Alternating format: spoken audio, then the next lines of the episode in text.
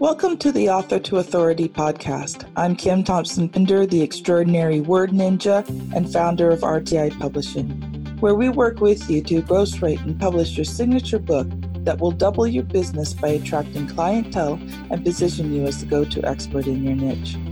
Next, we will show you how to use your book to make lead generation and conversion a snap while building an audience. My guests include professionals, entrepreneurs, and coaches who use their skills to build people powerfully. They will share their story and powerful tips that will help you live better. They will also share their writing journey and how it has impacted their life and the lives of their readers. If you've ever wondered if writing a book makes a difference, then this podcast is for you. Welcome to the Author to Authority podcast. And today I'm so happy because Simi Lalo. Oh, I'm going to say it wrong. How do you say your last name? Simi? You can do it. How do you say Hawaiian with an L? Hawaiian. Hawaiian. You're good.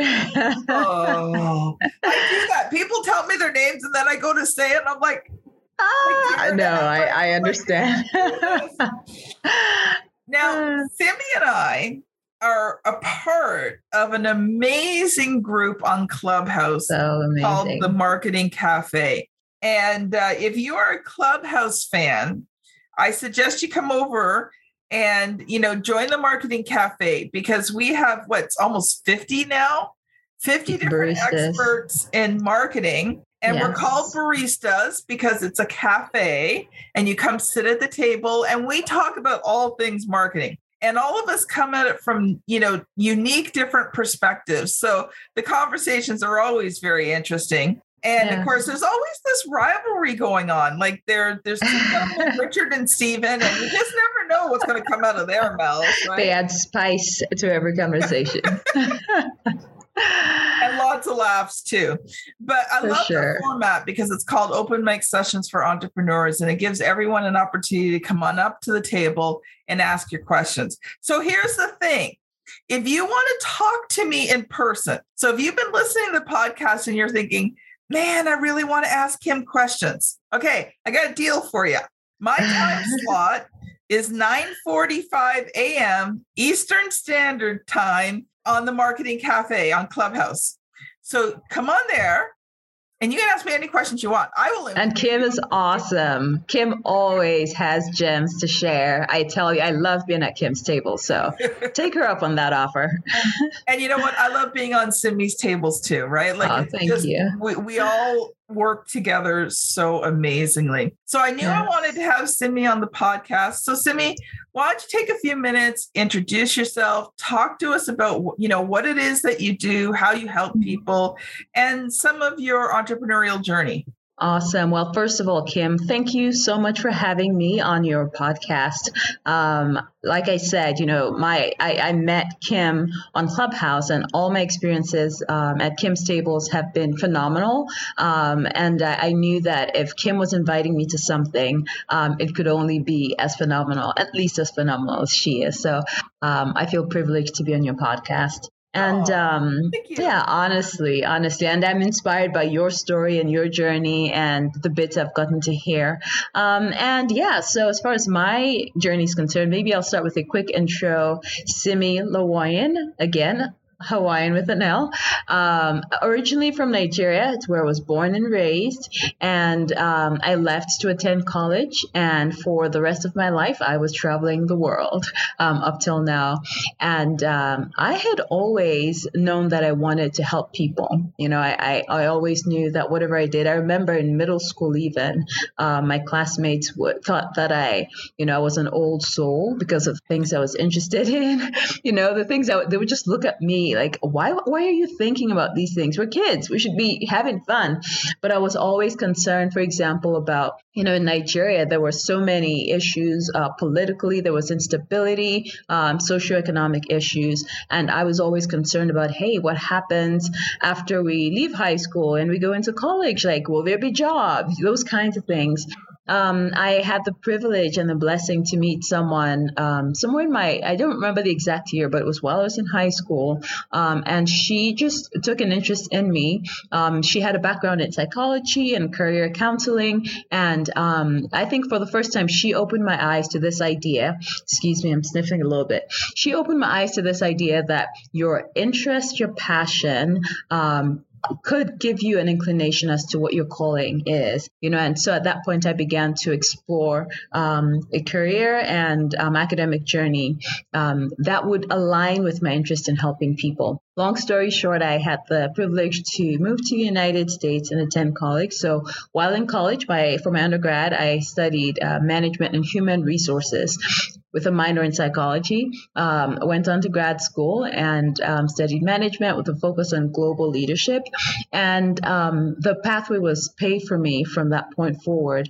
Um, I had the opportunity to remain and teach at the university where I was, um, where I had graduated from grad school and it was then I began to make to recognize that you know there are a lot of young people graduating from university who find it difficult to, uh, I would say, find their footing in the world of work.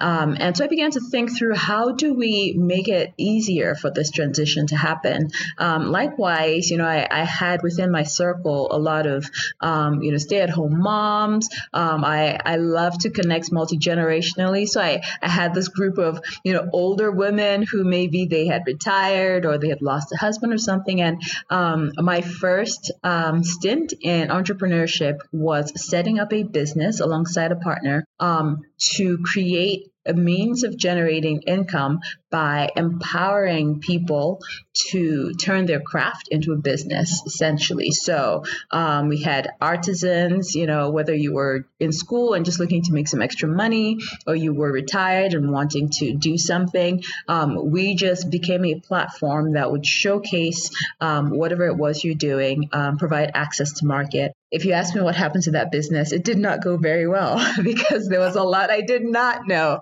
about business at the time. But I would say um, that experience um, demonstrated to me the importance of having an actual business model, emphasis there on the business, right? So I was very passion driven. Um, I had a desire to help people, I had a desire to create opportunities, um, but I did not understand business and that for business to happen, you need to make money, right?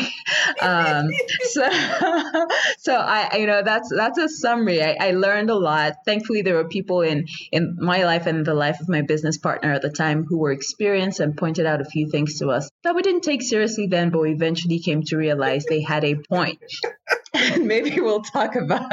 I hear you laughing, but I remember the, the first time um, somebody told me, you know, if you're not making money in your business, you have a hobby, not a business. And I really want to so true out because it just really, really hit home. I'm like, no, I have a business. It's like you making money. Uh, nah, not yet. but, yes. But one thing I loved about what you said was you know, we we sometimes we hop into entrepreneurship not having a clue what we're doing. Well, I think mm-hmm. all of mm-hmm. us do actually pretty Naturally. well. um, and then you realize later that you know there's there's these all these other skills and mm. things that you mm. have to learn. Like yeah, for me, my I have a similar journey. Like I love to help people, and I wanted to help people through business, which was great. I, I had to helping people down that part was taken care of. The business part? Well, that took me not so much. so if you're listening and this sounds like you, you're not alone, right? Mm. Um, but yeah, no, you're absolutely right, and it's it's realizing that passion passion is very important. I honestly think passion is what will keep you going, uh, but passion on its own is not enough, and that's um, something it took a little bit of convincing for me. Right, I was this idealist. I thought, you know, if you care enough about people and you just put so much heart into it.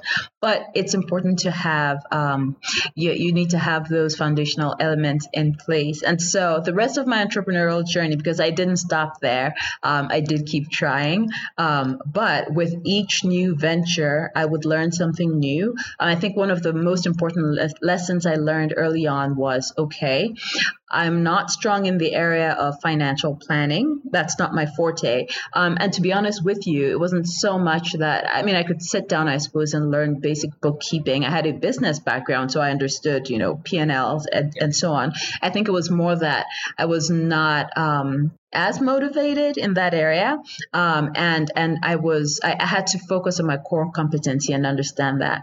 And so later on in business yes i began to pay attention to the metrics and the indicators that needed to be paid attention to but more importantly i made sure that i partnered with people who could complement my skill sets um, and I would say the next major uh, venture that I dabbled into um, actually started in China. So after few, you know, after working um, in the U.S. for a few years, I had the opportunity to move to China, um, and I was working with a an interesting startup. They were internationalizing universities in China, low tier universities, and helping to build programs that were that were up to standard, global standards, um, and students could transfer to universities in the U.S. and so on. But during that time, again, as usual, I kept my eye out for where there was a problem to be solved, and one of the biggest emerging problems then was um, a lot of students graduating. Um, since they were going through this program, they would learn some English,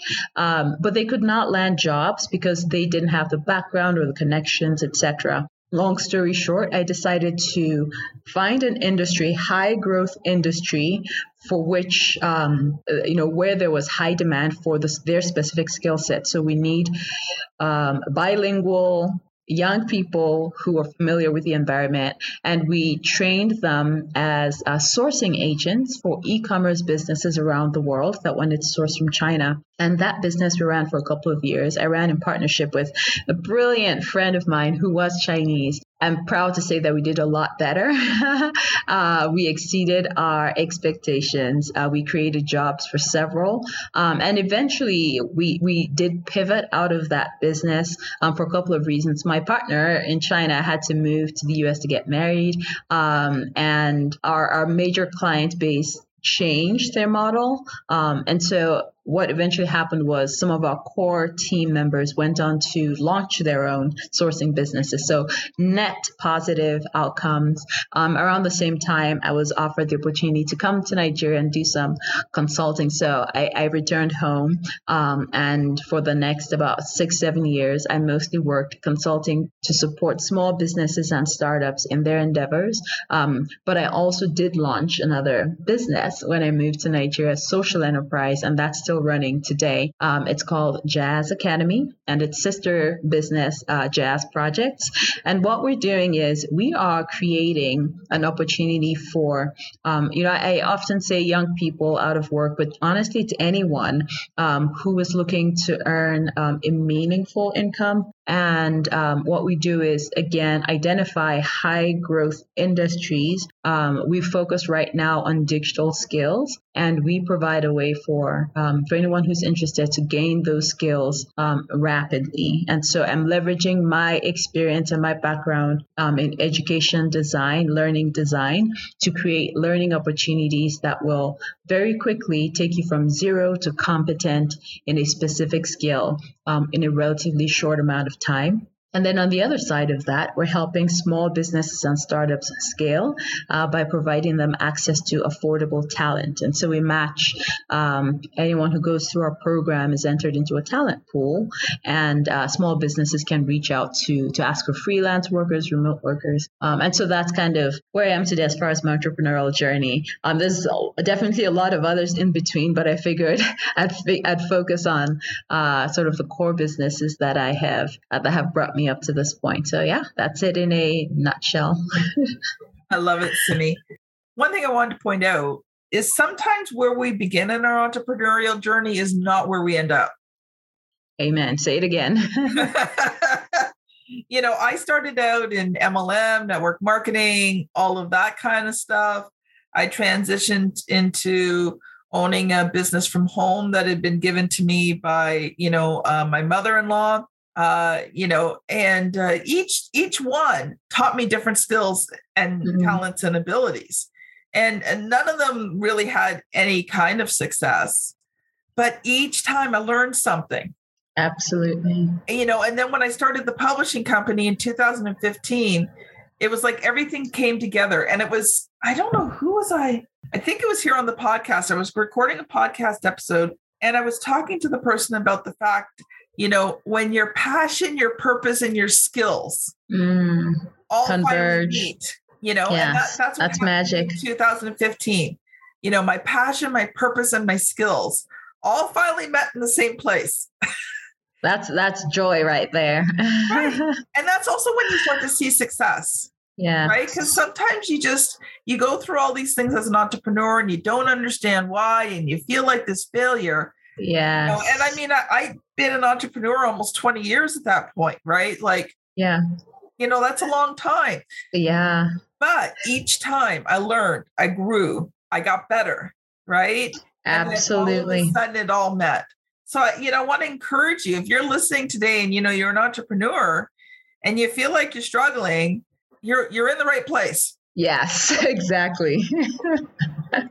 That's good. don't quit.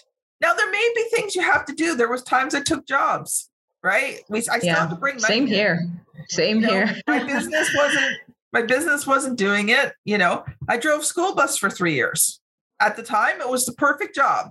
I was I worked when my kids were in school. I was off when they There were off, and go. it gave us a That's second good. vehicle, That's good. right? so you know, I, I had worked a few jobs throughout the time my Mm. kids were growing up, but my heart had always been entrepreneurship. So you know, don't quit. And if you have to take a job to bring in money, that's okay. Do what you got to do. Do what you got to Yes. do, but don't don't give up on your entrepreneurial dream. Yes, I agree. So good.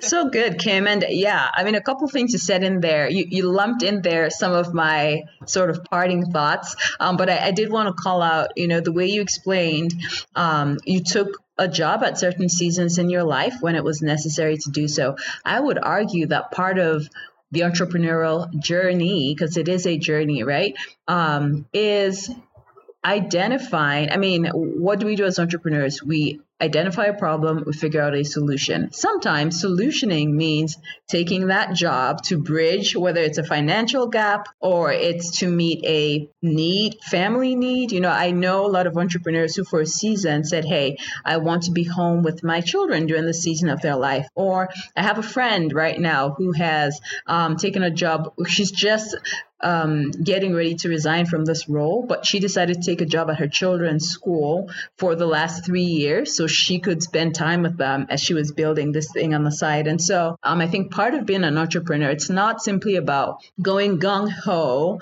um, and not paying attention to all the other stuff in your life. It's about figuring out how these things converge. And sometimes, like you said there, Kim, we don't necessarily see all the converging lines, right? We're just doing the next best thing that's presented to us. And the beauty of the, the way life is designed is that ultimately there is a convergence point. If you're always making the next best decision in front of you, um, if you are taking those risks, um, and if you are if, if you are getting up each time you feel like you have failed, if you're failing forward, it always comes together, you know, and and it's I, I love how that happens.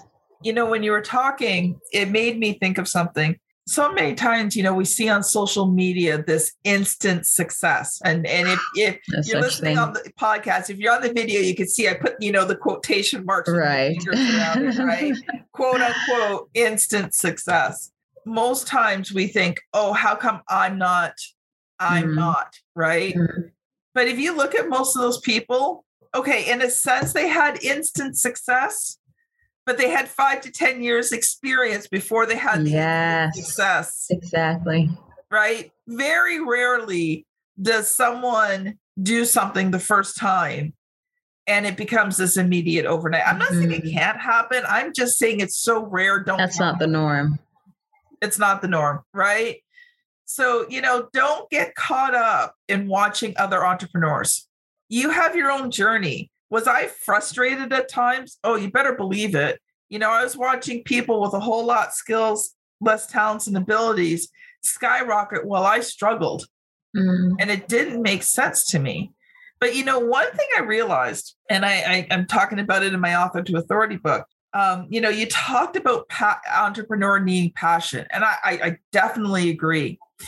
But I think there's one thing that you need more than passion because mm. if you have visibility, if you're seen, if you can be seen as an entrepreneur, you will build your business faster than you will with passion. That's good. Alone. I agree. Now, don't get me wrong, you have to have passion because if you don't believe in your products or services, you know, if you don't have a heart to serve, to me, entrepreneurship is a form of servanthood, right? Absolutely. Then, then you're not going to enjoy the journey. You're not going to enjoy it. So passion is is is definite. But you know, I had tons of passion, still had no money in my pocket. Right? Only, I know about that. it was only when I became visible. Mm. When I when the when I let the world see me and really get to know me, yeah. that was when I started to see success. Yeah, so good. No, that's good, and it makes me think of the last.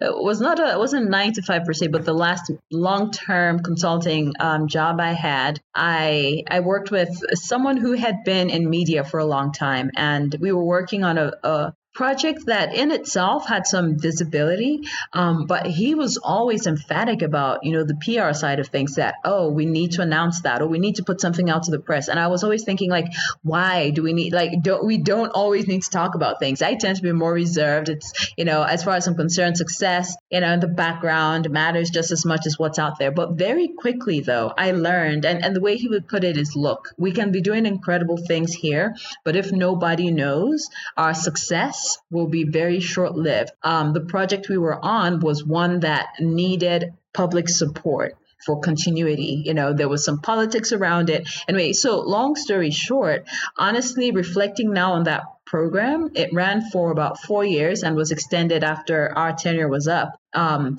rode primarily on the fact that we told the story every step of the way. We were telling the story, and so people could come on board. It became more than just a thing we were doing. It was not this stunt we were pulling, but it became this story that we were all co-creating. You know, and so tying that back to what you said there, Kim, um, that's definitely something that I personally, especially being very private um, as an individual, I've had to learn that visibility counts. And it's not about showing off without substance, right? It's you know, not, not, not exactly. It's not it's, ego. It's, it's, the way I equate it is, you know, if you let yourself shine, mm. right? You're not looking at people going, I'm shining. But no, exactly. Let yourself shine. That's good. Others see your light. So good. Right? But if you hide it, it's not doing anyone any good anyway, right? Yeah. So, Simi, we've only got a couple of minutes left. We kind of got distracted, but man, it's been a really great conversation. Is it so, that time already? Okay. Can you share one tip that you've learned that you think you know the audience would really um, can benefit from? And then, how can people get a hold of you? So, if they they've heard what we've talked about today, you know, if they've heard about you know your Jass stuff, and maybe are interested either in learning more about it or helping mm-hmm. and support it, how can they get a hold of you? Okay. All right. So yeah, that's that's a great question about one thing. Um, I've got a hundred things, but I think the one thing I'll hang on to is, you know, in, in sales and marketing, they'll say, you know, know your ABCs, always be uh, selling or ABS, always be closing, right? Um, and I, I, say always be learning. Um, and I, I don't mean that simple. I'm not just biased because learning is kind of my uh, background, but to be honest with you, I don't think any entrepreneur can keep innovating, keep reinventing themselves, keep up with evolving trends if you're not always learning. And so that looks very different. I think it's easier to do today than ever before. So many resources out there. Um, Kim's just put out a book. Um, and I, I love that we are in an era where there is access to information and knowledge more than ever before. Uh, there's always an opportunity to, to learn. And it could be as simple as having something you're subscribing to, you know, and, and every week this newsletter comes through and you see the highlights of what's trending in your industry. Um, it could be as simple as having a, um, you know, setting a target to read one book a month, whatever that looks like for you. I think there's opportunity all around to learn. Um, And so I'll leave it at, at that. And as far as reaching me, yes, we would love to connect. Um, you can find us online at jassacademy.com, and jass is spelled J A S academy.com. And um, our social media handles are the same on Twitter and Instagram. Jass Academy, J A S S Academy. And um, yeah, so feel free to reach out. We would love to hear from you. Um, I'm also on Clubhouse under the moniker, and there was joy. Okay, so it's not related at all to to my business. It's just a, a reflection of of the one thing that keeps me going, um, and and one thing that I want to spread to spread. So while you're out there um, checking out uh, the Marketing Cafe, look me up um, at and there was joy. Simi, when is your room on the Marketing Cafe? Oh, good question. So, um, right now it's on Saturdays and Mondays. Um, the more consistent time is the Saturday one, um, and it's Saturday 9:30 a.m. Pacific. 9:30 a.m. Pacific. So, figure that out in your time zone, and we would love to have you. Awesome. Well, thank you, Simi Lawoyin. Um, I was practicing that in my brain. so proud of you, Kim. so, Cindy and I have been on the Author to Authority podcast today. Thank you so much for listening. Don't forget, my book launches in January. And when you purchase the print book, not only are you going to get the print book, you're going to get the Kindle book, the audio book, and a free Ooh. summit. Nice so, deal. If you want to get on the launch list, go to www.authortoauthority.com forward slash get dash the dash book. And I'm trying to put it into a song. I haven't quite gotten it yet. it has a nice rhythm to it the way you said it, though. anyway, we'll see you on the next show. Have a great day, everyone. Bye now. Thank you. Bye. Thank you for listening to the Author to Authority podcast. I have a free gift that I would love to give you. Coming out this year, I am releasing my book, Author to Authority. And if you are an entrepreneur, solopreneur, small business owner, professional coach, or speaker, and you want to find out how to gain visibility, and how to build your business bigger, stronger, faster, then I recommend that you download a free sample of the Author to Authority book at www.authortoauthority.com forward slash get dash the dash book. It's going to be a great resource for you that teaches the author to authority concept and the six key areas that you build authority in and how you can use a book to do it all faster. So don't forget, get your free copy today.